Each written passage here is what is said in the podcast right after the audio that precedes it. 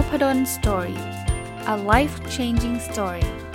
ดีครับยินดีต้อนรับเข้าสู่ Nopadon Story Podcast นะครับวันนี้เราได้รับเกียรติจากท่านอาจารย์กิติพัฒน์จิรวัชวงศ์หรือเรียกว่าอาจารย์โจ้นะครับก่อนอื่นสวัสดีอาจารย์ครับสวัสดีครับสวัสดีครับสวัสดีครับต้องแนะนำคร่าวๆก่อนจริงๆหลายๆคนก็คงรู้จักอาจารย์โจ้อยู่แล้วนะครับอาจารย์โจ้หรืออาจารย์กิติพัฒน์เนี่ยก็เป็นผู้เชี่ยวชาญทางด้าน OKR ท่านหนึ่งนะอาจารย์ไปบรรยายเกี่ยวข้องกับ OKR เป็นร้อยๆองค์กรเลยนะครับอาจารย์มีผลงานเกี่ยวข้องกับเป็นหนังสือเนาะทั้งหนังสือที่อาจารย์เขียนเอง2เล่มนะครับหนังสือที่อาจารย์ร่วมแปลที่เป็นหนังสือ Measure What Matters ที่จอห์นดอเขาเป็นคนเขียนเนี่ยอาจารย์ก็เป็นหนึ่งในทีมแปลนะครับแต่วันนี้เนี่ยสิ่งที่ผมอยากจะมาชวนอาจารย์คุยเป็นเรื่องของหนังสืออีกเล่มนึงเล่มล่าสุดของอาจารย์ที่อาจารย์ออกมานะครับหนังสือชื่อว่าเดินหาอิคิไกส่วนตัวผมเนี่ยเป็นคนที่สนใจชอบอิคิไกมาสักระยะนึงแล้วละแล้วก็กว้านหาหนังสือเหมือนกันนะตอนมีอยู่ช่วงนึงเนี่ยอ่านแต่เรื่องอิคิไกเลยพอได้เห็นอาจารย์โจ้เขียนหนังสือเล่มนี้แล้วอาจารย์โจ้ก็กรุณาส่งมาให้ผมอ่านเนี่ยก็วันแรกที่ได้รับเลยนะครับอ่านจบเลยปุ๊บตอนแรกว่าจะมารีวิวเองเนี่ยแต่คิดในใจว่าเอ๊ะเรารู้จักคนเขียนนี่นาเลยก็เลยอินบ็อกซ์ไปหาอาจารย์โจ้นะว่าอาจารย์พอจะมีเวลามาช่วยรีวิวหนังสือนี้ได้ไหมซึ่งอาจารย์ก็ตอบรับนะครับผมเริ่มต้นจากคำถามแรกเลยครับอาจารย์ทำไมถึงสนใจเรื่องอิคิไกอะครับโอเคผมได้ยินคำนี้มาได้สัก 5-6 ปีแล้วนะครับน่าจะเป็นช่วงแรกๆที่คนเริ่มสนใจหรือรู้จักอิคิไกตอนนั้นเนี่ยต้องให้เครดิตอาจารย์ท่านหนึ่งอาจารย์พิญโยรัตนพันธ์นะครับท่านเป็นอาจารย์อยู่ที่ขอนแก่นท่านได้มาเล่าเรื่องนี้ให้ฟังแล้วเราก็สนใจในเรื่องศาสตร์การพัฒนาตัวเองอยู่แล้วนะครับว่าเราจะแสวงหาความสุขอะไรยังไงตอนนั้นก็รู้สึกสนใจคำนี้แต่นี้พอเราก็เลยเข้าไปสืบค้นคำนี้ว่ามันคืออะไรอิคิไกแล้วมันจะมีวิธีการหาอิคิไกของเราได้ยังไงอันนี้คือในช่วงนั้นนะฮะซึ่งข้อมูลโดยส่วนใหญ่เราก็จะพบอย่างที่ผมเชื่อว่าหลายๆคนที่สนใจอิคิไกก็คงจะรู้จักก็คือวงกลม4วงนะครับว่าวงกลม4วงเป็นวิธีการที่จะใช้ในการหาอิคิไกเราต้องหาคำตอบให้ได้ของคำถามที่สำคัญ4ข้อนะฮะซึ่งข้อมูลส่วนใหญ่ถ้าเราเข้าไปเสิร์ชในอินเทอร์เน็ตเราก็จะเจอในลักษณะแบบนี้ตอนนั้นผมก็เลยลองเอารูปนี้มาทำการบ้านให้กับตัวเองว่าเราจะหาอิคิไกของเราได้ไงสิ่งที่พบคือว่าให้มันไม่ใช่ง่ายฮะการจะหาคำตอบของคำถามแบบเนี้ยให้ได้เจอทั้ง4คำถามเนี่ยมันรู้สึกว่ามันยากแล้วเริ่มรู้สึกว่ามันไกลตัวนะฮะก็เลยตอนนั้นก็เลยหยุดความสนใจกับเรื่องนี้ไปสักพักหนึ่งก็เลยไม่ได้ไปอะไรกับมันมากประกอบกับไปทำเรื่องอื่นแทนจนมาเมื่อไม่นานมานี้ก็ได้อ่านหนังสือเล่มหนึ่งชื่ออิคิไกเนี่ยแหละฮะเป็นของชาวญี่ปุ่นก็คืออาจารย์เคนโมอินะครับสิ่งที่น่าสนใจตอนนั้นผมอยากอ่านเล่มนี้ก็คือเนื่องจากคนเขียนเป็นชาวญี่ปุ่นเราคิดว่าน่าจะมีมุมมองอะไรที่น่าสนใจแต่สิ่งที่ประหลาดใจอย่างนึงก็คือในเล่มนี้มันไม่ได้พูดถึงวงกลม4วงเลยเราก็หรือยังไงกันทำไมคนญี่ปุ่นกลับไม่ได้พูดถึงเรื่องวงกลม4วงมันก็เลยฉุกประเด็นให้เราคิดว่าวงกลม4วงนี่มันมาจากไหนนะแต่ตอนนั้นก็ยังไม่มีเวลาที่จะมาสนใจเลยมากก็เพราะว่าเราก็มีภารกิจอื่นในฐานะเป็นวิทยากรก็โดยเฉพาะตอนนั้นกำลังเรียกว่าหลงไหล OKR แล้วกันฮะก็เลยไม่ได้สนใจเรื่องอื่นเท่าไหร่นะฮะเราก็ลงลึกกับ OKR ไปจนเราก็ไปเจอบทความอีกนะซึ่งหลังๆเราเริ่มเจอบทความบ่อยขึ้นที่จะพูดทำนองว่าจริงๆแล้วไอ้วงกลม4วงเนี่ยมันอาจจะไม่ใช่อิคิไกแต่ว่าเราก็เลยยังไม่ได้แบบลงลึกต้องให้เครดิตกับโควิดก็แล้วกันฮะมันทำให้ผมว่างงานนะฮะคือไม่มีงานบรรยายก็เลยมีเวลาที่สุดว่าเราจะทำอะไรดีอยู่ๆไอ้เรื่องเนี้ยมันก็ผุดขึ้นมาบอกว่าหรือเราจะลองสืบค้นมาดูนี้ไหมว่าทำไมในหนังสือที่เขียนโดยคนญี่ปุ่นเขาถึงไม่พูดถึงวงกลม4วง2คือเราเริ่มเจอบทความที่มันจะตั้งคำถามบอกว่าหรือวงกลม4วงมันอาจจะไม่ใช่แล้วตกลงแล้ววงกลม4วงนี้มันมาจากไหนแล้วจริงๆในมุมมองของชาวญี่ปุ่นที่เขามีใครอีกไหมที่เขาพูดเรื่องอิคิไกมันเป็นคำถามเหมือนคล้ายๆกึ่งงานวิจัยนะอาจารย์เราก็จะตั้งสมมติฐานขึ้นมาก่อนว่าเราสงสัยอะไรแล้วเราก็เลยค่อยๆสืบค้นไปนะฮะก็ให้หาข้อมูลไปซึ่งในช่วงโควิดมันก็อาจจะว่างมันก็มีเวลาสืบค้นแล้วก็โดยความโชคดีก็คือพอสืบค้นประเด็นหนึ่งปุ๊บมันก็จะต่อไปประเด็นอื่นจนเราเจอเรื่องราวที่เราไม่เคยได้ยินมาก่อนอีกหลายๆเรื่องนะฮะแล้วรู้สึกว่ามันน่าสนใจแล้วเราก็เริ่มเห็นประเด็นที่ว่าอิคิไกเนี่ยมันไม่ได้ไกลตัวมันอยู่ใกล้ๆตัวเราเยอะมากนะฮะแล้วก็เลยรู้สึกว่าเรื่องตรงนี้มันน่าสนใจก็เลยเอามารวบรวม ก็เขียนออกมาปุ๊บตอนแรกก็ไม่ได้คิดว่าจะออกมาได้เป็นเล่มขนาดนี้นะครับก็เขียนเป็นแบบเหมือนโน้ตตัวเองไว้เรื่อยๆว่าเจออะไรที่น่าสนใจเราก็เอามาโน้ตเก็บเป็นวัตถุดิบไปพอถึงวันนึงปุ๊บเราหยิบมานั่งดูเอ๊ะมันเป็นเล่มได้นี่นะเราก็แต่ว่าจะมีคนสนใจเปล่าเราก็ไม่รู้นะเราก็เลยเอามาทำเป็นเล่มเล็กๆออกมาเล่มนึงแล้วก็ทำออกมาไม่เยอะเพราะไม่แน่ใจว่าคนจะสนใจแค่ไหนนะครับนี่ก็เลยเป็นที่มาที่ไปนะครับจนได้เป็นสตอรี่ของอีไกในมุมมองที่ผมได้ข้อมูลมาครับงั้นผมเริ่มต้นนี้ครับอาจารย์โจ้พูดถึงวงกลม4วงผมก็รู้จักอีไกจากไอ้วงกลม4วงนะไอ้วงกลมเนี้ยผมจำได้ว่าครั้งแรกมีเพื่อนแชร์ใน Facebook ผมว่ามันเจ๋งนี่ว่าแล้วมีไอ้ตรงกลางวงกลมเนี่ยมันมีคำว่าอีไกอยู่ผมก็งงอยู่นิดนึงแต่ว่ารู้สึกว่ามันดูจะใช่อาจารย์โจ้เล่าให้ฟังถึงไอ้วงกลม4วงนี้ก่อนได้มั้ยครับว่าข้อแรกก็คือมันมีวงไหนบ้างแล้วอาจารย์เล่าให้ฟังหน่อยว่าจริงๆมันเป็นมันคืออะไรกันแน่ครับไอ้วงกลม4วงเนี่ยคือผมเริ่มต้นอย่างนี้ครับว่าผมก็สงสัยคำถามแรกว่าวงกลม4วงนี้มาจากไหนใครเป็นคนคิดเราก็พยายามจะสืบค้นดูว่ามีใครให้เครดิตไหมเวลาที่มีบทความหรือในอินเทอร์เน็ตอะไรต่างๆเนี่ยที่อธิบายอีไก่เขาก็จะเล่า4วงนี้ใช่ไหมฮะเราก็พยายามจะไปสืบค้นดูว่ามันมีบทความไหนไหมหรือว่ามีการแชร์ไหมที่มีการบอกว่าวงกลม4วงเนี้ย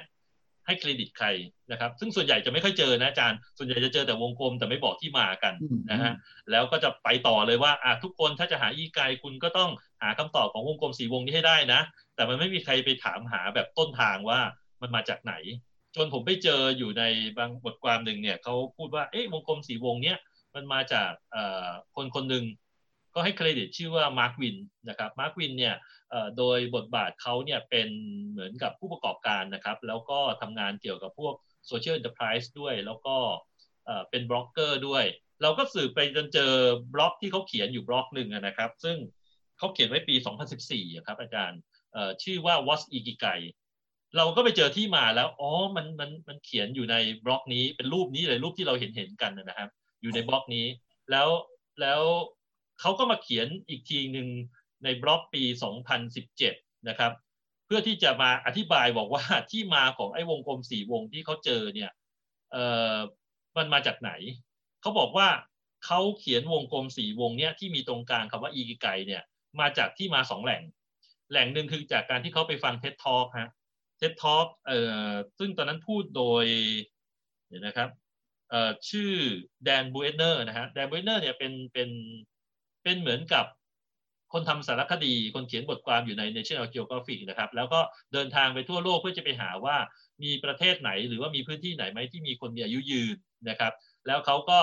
ไปที่โอกินาวานะครับซึ่งเขาเรียกว่าพื้นที่ทั้ง5พื้นที่ที่เขาไปพบเนี่ยเรียกว่า blue zone และหนึ่งในนั้นคือโอกินาวาแล้วเขาไปได้ยินคำว่าอีไกมาจากชาวโอกินาวาว่าเป็นเหตุผลหนึ่งที่ทำให้ชาวโอกินาวามีอายุยืนแล้วเขาก็มาพูดในเวที TED Talk ทีนี้คุณมาร์ควินแกไปได้ยินบนเวทีแกไปได้ยินจากเวที TED Talk ว่าคำว่าอีไก่เนี่ยมันน่าสนใจแล้วแกก็ไปเจอไอ้วงกลม4วงเนี่ยซึ่งมันมีมาก่อนแล้วนะฮะแต่ว่ามันจะไม่ได้เรียกว่าอีไก่มันเรียกว่า purpose diagram นะครับมาก่อนแล้วแกก็รู้สึกว่าคำว่าอีไก่เนี่ยมันดูคล้ายกับคำว่า purpose แกก็เลยตีความของแกเองนะฮะซึ่งแกมาเล่าอีกทีในบล็อกที่แกเขียนปี2017ว่าถ้าอย่างนั้นไอ้วงกลมเนี่ยซึ่งมันเป็นใช้ในการหา purpose เนี่ยมันก็น่าจะเอาไปใช้ในการหาอีไก่ได้เช่นเดียวกันแกก็เลยเอาวงกลม4วงเนี่ยมาแล้วก็เปลี่ยนตรงกลางซึ่งวงกลม4วงตัวดั้งเดิมเนี่ยตรงกลางมันจะเขียนคำว่า purpose ครับอาจารย์ครับแล้วเปลี่ยนจากคำว่า purpose เป็นคำว่าอีไก่แล้วแกก็เอามาเขียนตามความที่แกเข้าใจตามที่แกตีความเองเนี่ยลงในบล็อกของตัวเองเมื่อปี2014แล้วก็ไม่ได้คิดอะไรก็เหมือนกับที่เราเขียนบล็อกกันนะอาจารย์เราก็ไปอ่านอะไรเจอมาแล้วเราก็เข้าใจแบบนี้เราก็จะเขียนไปในมุมของเราลงในบล็อกเราใช่ไหมฮะแล้วก็โพสต์ไปใครจะดูไม่ดูก็คงจะไม่ใช่ประเด็นแต่ประเด็นของเขาคือมีคนเข้าไปสนใจเรื่องนี้เยอะมากและเอามาแชร์จนคนไปเข้าใจว่านี่คือเครื่องมือในการหาอีกิไกนะฮะเอาไปทั่วโลกเลยจนแกมาเล่าให้ฟังในให้สัมภาษณ์ครั้งหนึ่งนะคุณมาร์ควินว่ามีคนมาขออนุญาตเอารูปนี้ไปใช้แกก็บอกว่าแกก็คงไม่สะดวกที่จะให้เพราะแกก็ไม่เป็นคนคิดเองแกก็ไปเอารูปมาจากตรงอื่นแล้วก็มาตีความในมุมของเขาอะนะฮะแล้วก็นำเสนอไปแต่นี้เขาก็ยังคิดว่าเขาค่อนข้างจะประหลาดใจว่าที่ทำไมไอ้รูปที่เขาสร้างขึ้นมาด้วยการความเข้าใจของเขาเนี่ยมันถึงได้ถูกนำไปเผยแพร่ได้ทั่วโลกจนคนเข้าใจว่านี่คือเครื่องมือในการหาอีไกไปแล้ว สำหรับคนที่อาจจะไม่คุ้นเคยกับวงกลม4วงแต่ผมเข้าใจว่าหลายคนคงคุ้นเคยอาจารย์เล่าให้ฟังหน่อยได้ไหมครับว่า4วงนี้มันมีอะไรบ้างครับวงกลม4วงเนี่ยมันบอกว่าโอเคโดยข้อมูลที่เราไปเจอกันในอินเทอร์เน็ตนะถามว่าถ้าเราจะหายี่ไกลเนี่ยมันจะต้องมีตอบคำถามให้ได้4ข้อ1คืออะไรคือสิ่งที่เรารัก2คืออะไรคือสิ่งที่เราทำได้ดี3คืออะไรคือสิ่งที่โลกต้องการและ4คืออะไรคือสิ่งที่คนยินดีจะจ่ายเงินให้คุณกับสิ่งนั้นถ้าคุณหาสิ่งที่มันตอบได้ทั้ง4ข้อในตัวเดียวกันนะไม่ใช่ว่า4คำถาม4คำตอบนะมีคำตอบเดียวที่สามารถตอบทั้ง4คำถามได้สิ่งนั้นน่าจะชื่อยีไก่แล้วเขาจะแทนคำถามแต่ละข้อเนี่ยด้วยวงกลมนะฮะแล้วก็เป็นวงกลมทับซ้อนกันแล้วเจอพื้นที่จุดตัดที่มาจากวงกลมทั้ง4วงที่อยู่ตรงกลางนะอันนั้นน่ะเขาเลยบอกว่าเป็นยีไก่นั่นหมายความว่ายีไก่คือสิ่งที่ต้องตอบคำถามทั้ง4ข้อได้ว่าอะไรคือสิ่งที่คุณรักอะไรคือสิ่งที่คุณทำได้ดีอะไรคือสิ่งที่โลกต้องการและอะไรคือสิ่งที่คนยินดีจะจ่ายเงินให้คุณอันนี้น่าสนใจในความหมายเขาคือยีไก่ซึ่งผมก็อยากรู้อีกว่าแต่ในเมื่อคุณมาร์ควินบอกว่าแกไม่ได้เป็นคนสร้าง4วงนี้ขึ้นมาแกไปเอามาจากในอินเทอร์เน็ตแล้วใครคิดวงกลม4วงนี้มีใครพูดถึงวงกลม4วงนี้มาก่อนไหมก่อนปี2014ผมก็ไปเจออีกว่ามันมีงานอยู่งานนึงนะฮะเป็นของชาวสเปนครับชื่อซุสนากะซุสนากะเนี่ยเป็นเหมือนโหราจารย์ฮะเป็นเหมือนกับนักแต่ว่าเป็นโหราจารย์ที่ไม่ใช่ทำนายอนาคตนะอาจารย์แต่เป็นแบบใช้ในการโค้ชคนนะฮะใช้ในการช่วยให้คนหาจุดมุ่งหมายในชีวิตแล้วแกก็เอาศาสตร์ความรู้ที่แกเข้าใจบวกกับเคสที่มีคนมาขอคำปรึกษาเนี่ยแกเลยสร้างวงกลมนี้ขึ้นมาแล้วแกเรียกว่า purpose diagram เมื่อปี2011ครับอาจารย์นั่นคือมันมีที่มาก่อนละแล้วแกก็วงกลมเหมือนกันเลยนะเหมือนกับที่คุณมาร์ควินเอามาเล่าว่าเป็นยีไก่ที่ตรงกลางเนี่ยแกใช้คำว่า purpose นะแล้วก็บอกว่าเอาไว้ใช้ในการหาจุดมุ่งหมายในชีวิตแล้วก็มีหลายคนก็เอาไปใช้ในการออกแบบอาชีพในการทำงานนะเป็นการหาว่าอาชีพที่ใช่ซึ่งอันนี้คือเกิดขึ้นก่อนปี2014ที่มาร์ควินจะมาเขียนเป็นอีกิไกไดอะแกรมนะครับเพราะผมก็เห็นตัวอย่างของ Purpose Diagram ในปี2012 2013ที่มีการแชร์กันอยู่ก็รูปนี้แหละครับอาจารย์ครับรูปนี้นั่นก็เลยเริ่มได้คำตอบแล้วครับว่าอ๋อที่มาจริงๆตัวเนี้ยมันไม่ได้มาจากทางญี่ปุ่นเลยมันมาจากทางที่ทางชาวตะวันตกคนหนึ่งแกไปได้ยินคำนี้แล้วก็ตีความว่ามันคงจะเป็นเรื่องของการหา Purposeแล้วก็ไปเจอเครื่องมือตัวหนึ่งซึ่งมีการเผยแพร่อยู่แล้วคือเรื่อง Purpose Diagram แล้วก็จับมาเจอกันแล้วก็เผยแพร่ไปในมุมของตัวเองว่ามันคืออิกิไกเครื่องมือในการหาอิกิไกนะฮะแล้วก็เผยแพร่มีการเผยแพร่ไปทั่วโลกนะอันนี้ก็เลยกลายเป็นที่เรารับรู้กันว่าเสิร์ชไปทีไรเราก็จะเจอไอ้วงกลม4วงเนี่ยนะฮะว่าเป็นเครื่องมือในการหาอิกิไกมันมีที่มาที่ไปแบบนี้นี่เองอันนี้คือฝั่งที่มาที่ไปของวงกลม4วงนี้อาจารย์ครับผมคราวนี้ผมเข้าใจว่าอาจารย์ก็ทำกันบ้านเยอะมากอาจารย์ก็สืบค้นไปเรื่อยๆนะ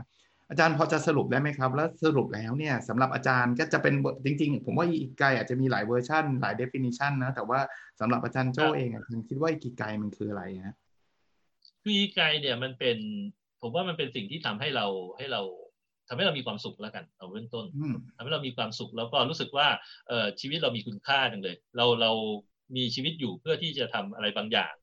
นะครับไอ้คำว่าบางอย่างเนี่ยมันมีได้2อย่าง2มิติคือมิติหนึ่งก็คือ fulfill ให้กับตัวเองคือทำให้ตัวเองมีความสุข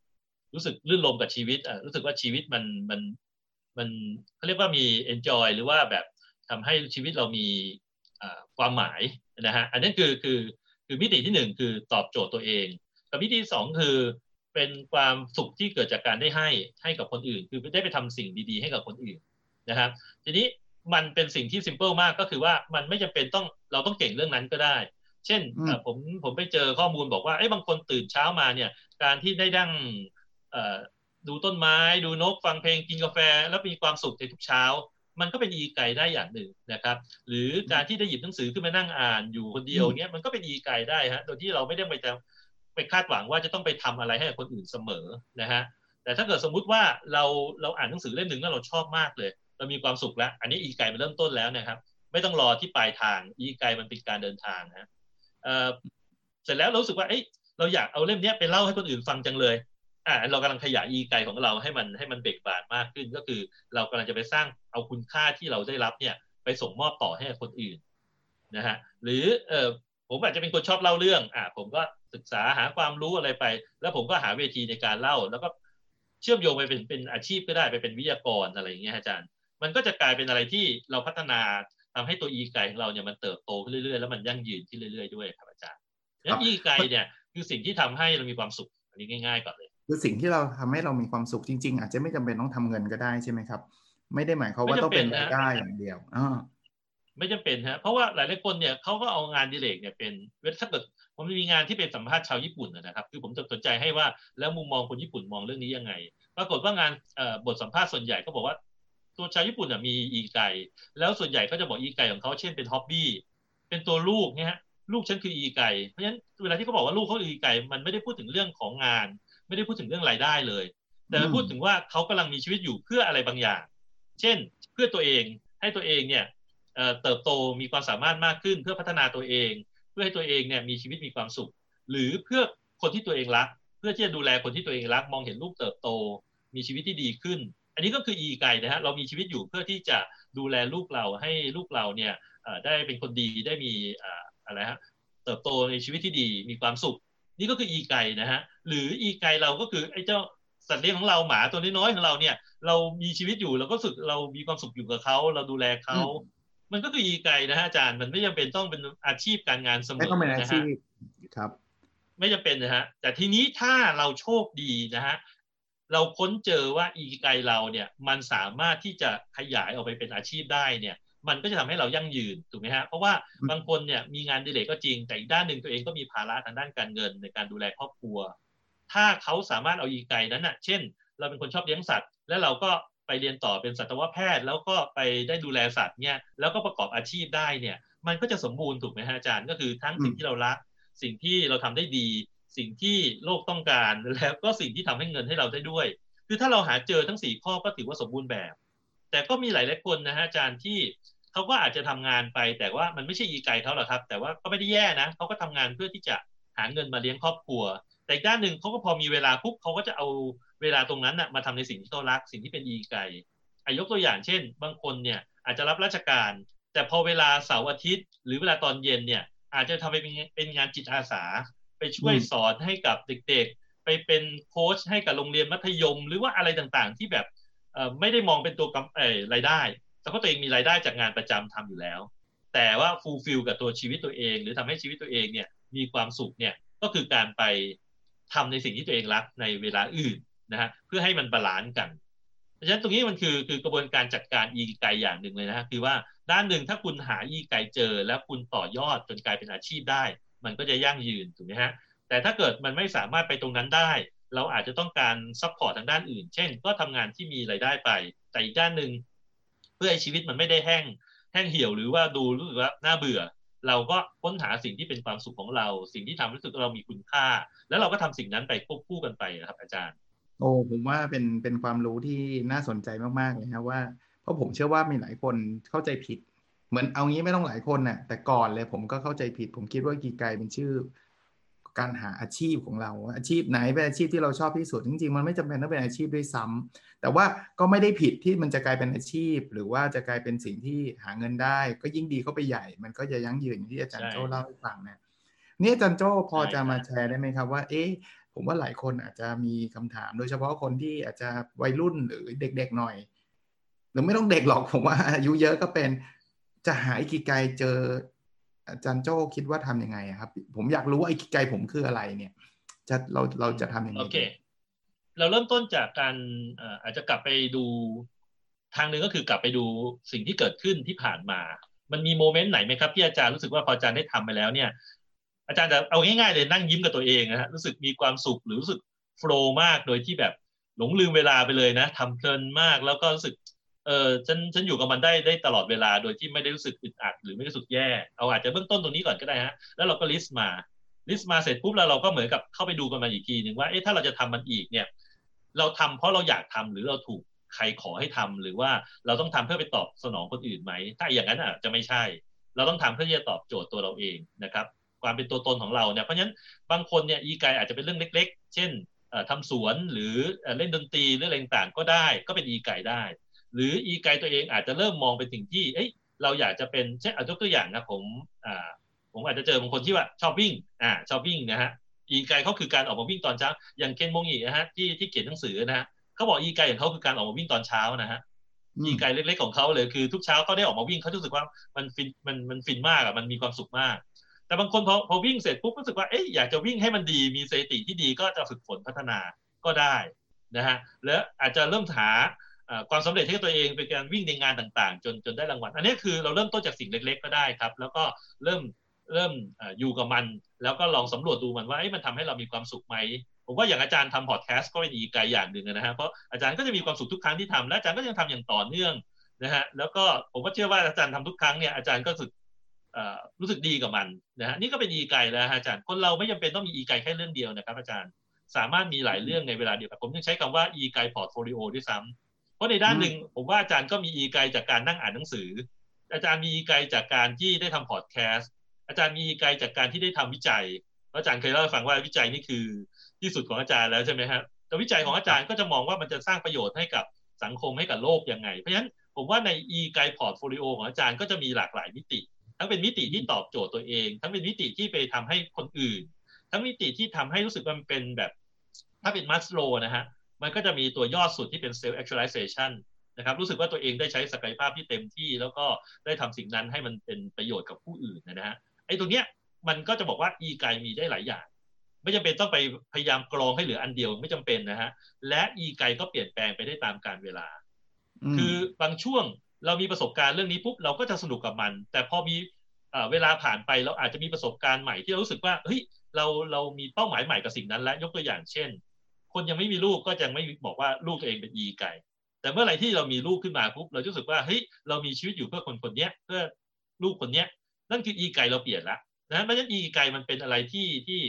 flexible ด้วยแล้วก็เปลี่ยนแปลงได้นะครับถ้าแต่เราต้องซื่อสัตย์กับตัวเองนะที่จะรู้สึกว่าสิ่งนั้นนะมันทำให้เรามีความสุขจริงไม่ได้ทำไปเพื่อที่จะเป็นความคาดหวังของคนอื่นไปทำเพื่อตอบโจทย์คนอื่นนะฮะเราต้องบอกว่าความสุขนั้นเป็นสิ่งที่เราสร้างขึ้นมาเองมาจากอินเนอร์ข้างในไม่ใช่เป็นสิ่งที่คนอื่นเขามอบให้นะครับอันนี้คือทรงพลังมากผมว่าเป็นอะไรที่ดีและชอบคำว่าอิกิไกพอร์ตโฟลิโอจริงๆครับสิ่งที่อาจารย์ใช้คือไม่จำเป็นต้องมีแค่อันเดียวบางคนพยายามจะไปกรองแล้วกรองอีกต้องหาได้อันเดียวก็ไม่จำเป็นเราอาจจะมีอย่างที่อาจารย์โจ้เล่าผมก็ชอบทำพอดแคสต์ในขณะเดียวกันผมก็ชอบอ่านหนังสือในขณะเดียวกันก็ชอบทำวิจัยเพราะนั้นผมก็อาจจะมีอิกิไก3อย่างที่มันก็ทำให้ผมมีความสุขในความหลากหลายงั้นผมมองอีกด้านหนึ่งอาจารย์ก็จะมีครอบครัวที่เป็นอิกิไกด้วยครอบครัวด้วยใช่ไหมคือ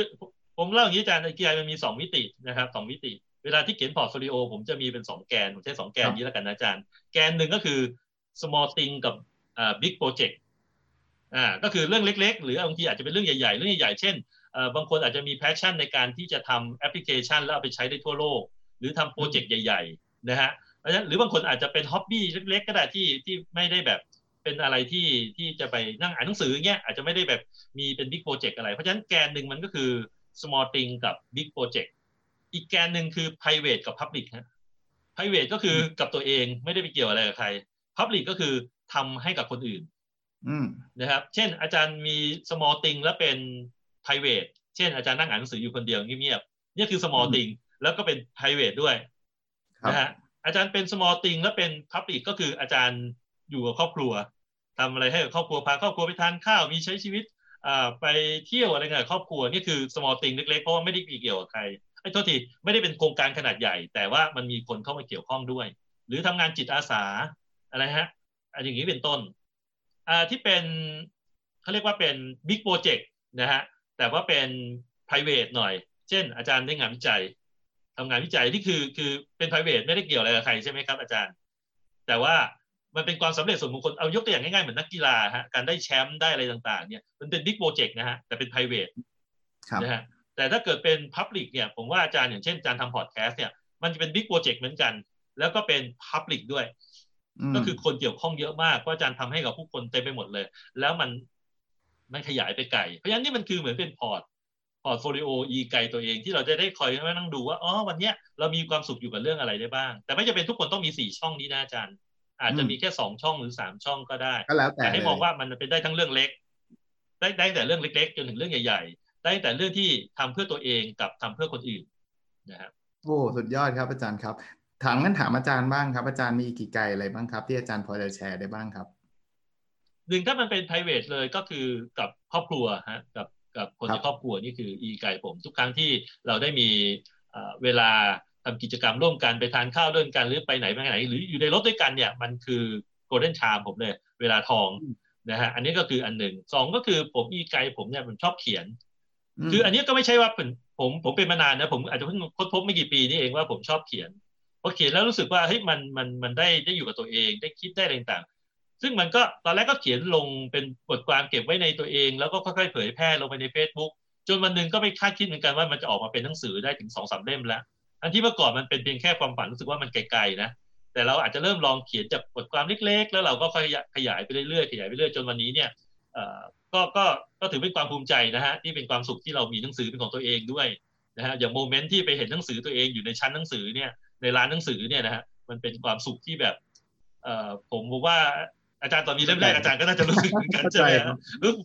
ฟินมากเลยอ่ะที่เราเคยไปร้านหนังสือทุกสัปดาห์แล้วเราก็จะนั่งมองว่าโอ้ถ้าวันนึงมันมีหนังสือชื่อเราอยู่บนชั้นบ้างนะมันคงจะดีมากอะไรเงี้ยเราก็รู้สึกว่านี่ก็เป็นอีไกตัวนึงอีไกผมอาจจะเป็นชอบเล่าเรื่องนะฮะแล้วก็รู้สึกว่ามันต่อยอดมาใช้ในงานวิทยากรได้เราซึ่งเมื่อก่อนต้องบอกตรงนะสมัยเรียนผมไม่ค่อยชอบเป็นคนบรรยายอย่างเงี้ยนะฮะไม่ค่อยชอบอยู่หน้าชั้นแต่พอเราได้แบบเปิดโอกาสให้ตัวเองแล้วก็ทดลองแล้วก็หาประสบการณ์แล้วก็ลองมาสำรวจตัวเราเองว่าเรามีคุณค่าตัวเราเองในเรื่องอะไรหรือ value personal value เราคืออะไรเนี่ยเราก็เริ่มเจอแล้วอ๋อให้เราทำสิ่งนี้ไปมันใช่แล้วเราก็ฝึกฝนมันอย่างเป็นวิทยากรนี่ก็เป็นอีไก่นะฮะอย่างการเขียนหนังสือก็เป็นอีไก่ผมแล้วครอบครัวก็เป็นอีไก่ผมนะครับนั่งอ่านหนังสือนี่ก็ใช่หลังๆผมอาจจะไม่ค่อยชอบเดินทางไปเที่ยวแล้วเพราะด้วยเวลาก็เปลี่ยนเดี๋ยวเมื่อก่อนผมอาจจะชอบไปโน่นไปนี่ไปหาประสบการณ์ใหม่ๆแต่เดี๋ยวนี้ก็ลดลงไปเยอะแล้วฮะส่วนใหญ่ก็จะอยู่แบบไม่ค่อยออกไปไหนนั่งอ่านหนังสือมั่งอยู่เวลาครอบครัวเนี้ยอีไก่ผม 3-4 อย่างเนี่ยครับอาจารย์ตอนนี้สุดยอดเลยครับเยี่ยมมากเลยครับคราวนี้ผมอยากให้อาจารย์ช่วยแนะนำหน่อยครับหนังสือเล่มที่อาจารย์เขียนผมคิดว่าคนคงสนใจแน่ๆนะครับเขาจะมีช่องทางไหนในการหาหนังสือนี้อ่านได้มั้งครับเดินหาอิคิไก โอเคหนังสือเล่มนี้นะครับอันนี้ผมหยิบมาพอดีเลยอยู่ตรงนี้เดิมทีเนี่ยผมก็ไม่แน่ใจว่าจะมีคนสนใจเรื่องนี้เยอะแค่ไหนอาจจะบอกได้ว่าการเดินหาอิคิไกคืออิคิไกอย่างหนึ่งของผมเหมือนกันนะฮะคือผมจะชอบสืบค้นเป็นเรื่องที่สนใจแล้วก็อยากจะทำออกมาเป็นผลงานแต่ว่าก็ไม่แน่ใจก็เลยไม่ได้พิมพ์ออกมาเยอะอันนี้ต้องเรียนตรงๆนะฮะด้วยไม่แน่ใจด้วยกันแล้วก็ไม่ได้มีวางขายในตามร้านหนังสือนะครับตอนนี้ก็คือทำเองขายเองครับอาจารย์ถ้าเกิดมีใครสนใจก็ทักมาที่ใน Facebook ก็แล้วกันเนาะนะครับแล้วเดี๋ยวอาจารย์ให้ Facebook ไว้หน่อยได้ไหมครับให้รายละเอียดFacebook ผมก็ชื่อผมเลยครับกิติพัฒน์จิรวัฒน์วงศ์เนี่ยครับ KITTIPATJIRAWASWONG เนี่ยนะครับครับชื่อกิติพัฒน์จิรวัฒน์วงศ์นะครับเดี๋ยวผมจะส่งลิงก์ไว้ใน description ถ้าใครฟังผ่าน podcast เดี๋ยวผมจะส่งรายละเอียดเป็นลิงก์ไปจะได้กดง่ายๆนะครับใน description ไว้ด้วยนะครับเผื่ออาจารย์จะได้แชร์ได้แล้วผลงานอื่นๆอาจารย์ตอนนี้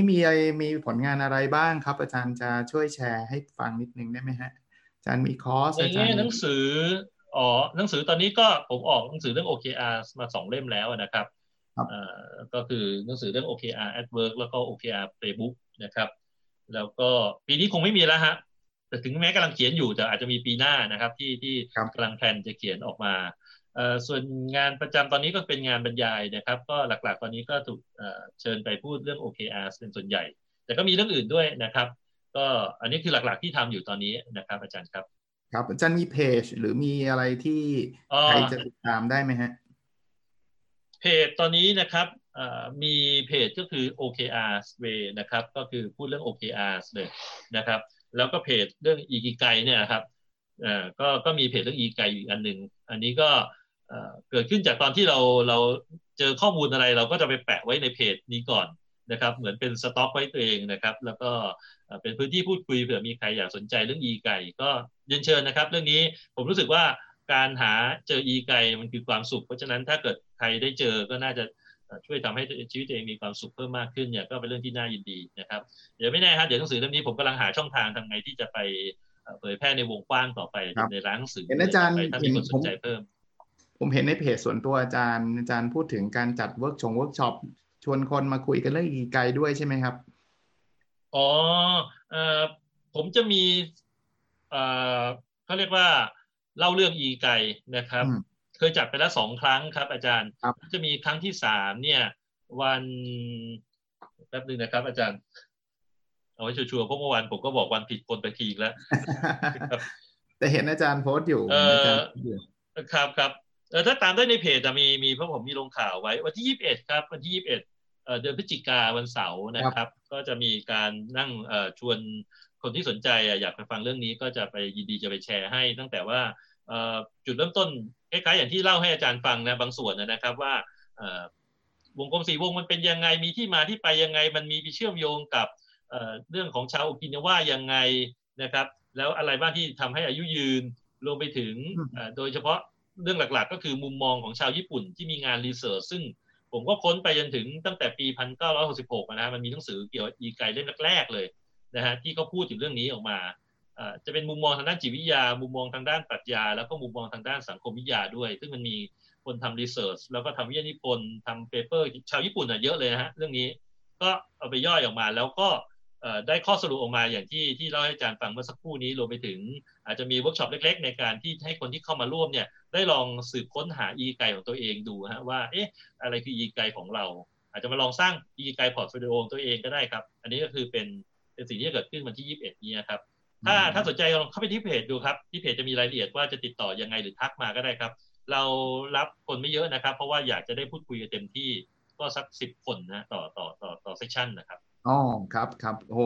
วันนี้ต้องขอบคุณอาจารย์กิติพัฒน์เป็นอย่างสูงนะครับที่อาจารย์มาช่วยแชร์เรื่องราวเกี่ยวข้องกับอิคิไกซึ่งอาจจะเป็น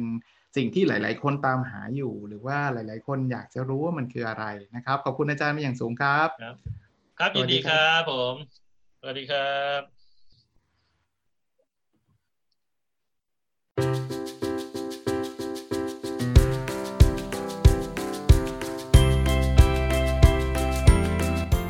Nopadon Story, a life-changing story.